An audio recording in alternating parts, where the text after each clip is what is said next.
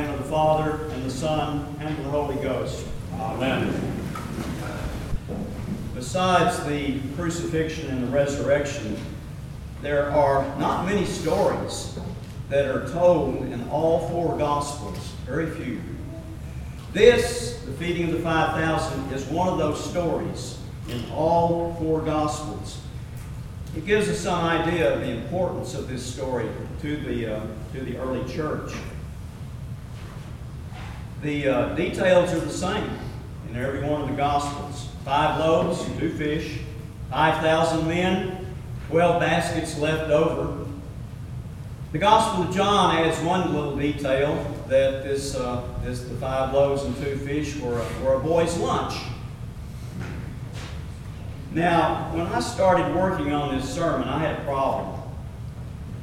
Father Mark, when he asked me to preach today, he said, Now, this is the Sunday before Advent, and I want you to preach on Advent. And I looked at the lesson, the feeding of the 5,000. How am I going to make an Advent sermon out of the feeding of the 5,000? Well, I went to work. the first thing I noticed, which everyone does, is the compassion of Jesus in this story. They were in a desolate place. People had been with him all day. It was starting to get late. The, uh, the first four Gospels, uh, we call them the Synoptics because they are all similar to each other. In fact, this story in the Synoptic Gospels, Matthew, Mark, and Luke, almost identical word for word. In the Synoptic Gospels, the disciples come to Jesus and say, Send, send everybody away to the villages so that they can uh, find something to eat. In John, the Gospel of John, Jesus asks Philip, Where will we buy bread to feed the people? And Philip responds, Are you nuts? There are 5,000 people plus women and children. That's not exactly what he said. Uh, he said 200 denarii wouldn't feed all this crowd. 200 denarii, uh, a day's wage was a denarius, so figure the math. It's, it's over a half a year's or half a year's wages. And of course, we know what happened. Jesus fed the people with uh, five loaves and two fish, the boy's lunch. Compassion. Jesus had compassion on the people. He didn't want them to go hungry. They were in a deserted place. There wasn't any provisions. But that doesn't get me any closer to uh, Father Mark's instructions to preach Advent. So I kept studying. And, uh, and I realized that uh, there's a direct connection between the feeding of the 5,000 in the gospel and the feeding of Israel in the desert with the manna. Israel was in the desert. Jesus and the 5,000 were in a deserted place. Israel had no food. The 5,000 have no food. God fed the people of Israel in the wilderness with manna. Jesus feeds the 5,000 with bread. The gospel writers now, remember, the gospel writers intended us that we make this, this, this, this, this connection. In fact, Jesus himself would later in the chapter speak of the feeding of, of, of Israel with manna himself. And in that connection, he would say, I am the bread of life. If anyone eats this bread, he won't go hungry anymore. But still, doesn't get me any closer to Father Mark's instructions to preach Advent. I looked a little closer at the text, and uh, as many people have noticed, there is a connection between the feeding of the 5,000 and the feeding that Jesus gives us in the Eucharist every Sunday.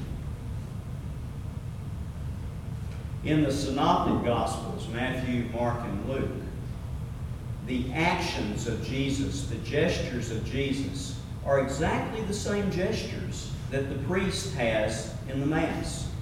Jesus took bread. The priest takes bread. Jesus looked up to heaven, the priest looks up to heaven. Jesus blessed the bread, the priest blesses the bread. Jesus broke the bread, the priest breaks the bread. There is a church in Galilee, the northwest part of Galilee, right, right by the sea, right by the Sea of Galilee. Uh, it's a modern church. I think it was built in the mid 20th century. But this modern church sits on top of what had been an ancient 4th century church. And the mosaic floor of the ancient church is now the floor of the modern church. And in this mosaic floor, right, right in front of the altar, there is a picture that shows a basket with bread in it. And on either side of the basket, there are two fish kind of wrapped around the basket. You may have seen this picture. It's very common to, to have it in, uh, you know, postcards and anything else. If you look very close, however, at the basket, there are only four loaves in the basket. Four, not five, four. If you ask the attendant at the church, four loaves, why are there only four loaves in the basket? The attendant will tell you there are only four loaves in the basket because the fifth loaf is on the altar.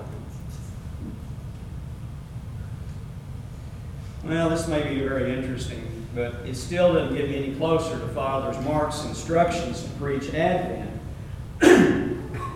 I kept looking, and then I saw it. Then I saw it. The very last verse in the text.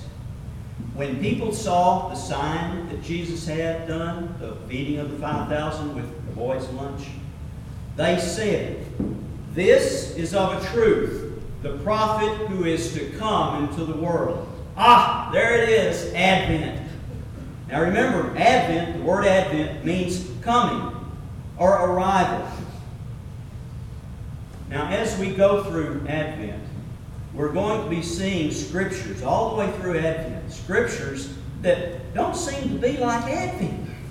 But look closer, because there will be a theme of coming and arrival in those texts. Because you see, Advent isn't just about the little Lord Jesus asleep on the hay. Advent isn't just about hark the herald angels sing. Advent isn't just about while shepherds watch their flocks by night. Advent. Advent is about whenever and wherever Jesus comes to man. You know, when we start looking at the Gospels, then, Advent's everywhere. You know, the very next story, I mean, just immediately right after the feeding of the 5,000, you know the story. Uh, Jesus went up on the mountain to pray. And the disciples got in the boat to go across to Capernaum in the boat. And as they were going, it got dark and the wind started blowing against them, and they were struggling to row against the wind. And in the dark night, Jesus comes walking to them across the sea. Scared them to death. They thought it was a ghost or worse. And Jesus said, Don't be afraid, it's me. And he got in the boat with them. Advent. Advent. So it is throughout the Gospels. Fishermen washing their nets by the sea. Jesus comes along and says to them, Follow me, and they follow him. Advent. A tax collector in the tax booth, and Jesus comes up to him and says, Follow me. Advent. A man sitting in a tree, and Jesus comes up to him, looks up, and says, Come down from there, I'm going home and eat with you. That's Advent. Two men walking on the road to Emmaus. Jesus comes up walks with them. All day he's walking with them, talking with them. They don't know who he is. They stop for supper. He breaks the bread and blesses it. As he breaks the bread, they recognize it's Jesus. Advent. Advent's all over the place. And Advent is still happening right now. Right now. I have a friend, he's a preacher. A lot of my friends are preachers. Somebody asked him one day when it was that he worked on his sermons. And Brian thought a second and he said, When am I not working on a sermon?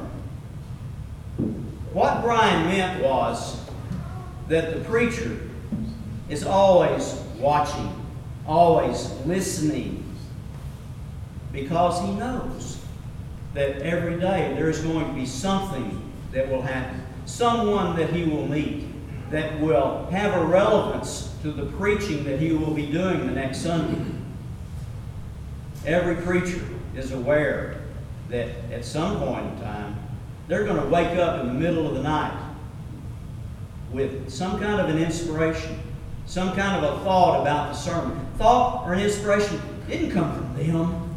No. And they get up out of their bed because they know this is a very fragile thing, and if they don't write it down right then, they will lose it and forget it, and it will be gone. Advent. Advent. Father Anthony, I heard him one day say that his prayer for preaching was, Lord, show me what you want me to tell the people. You see what his prayer was? It was a prayer for Advent.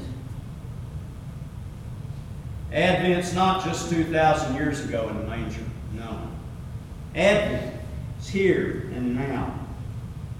We just need to be watching for it.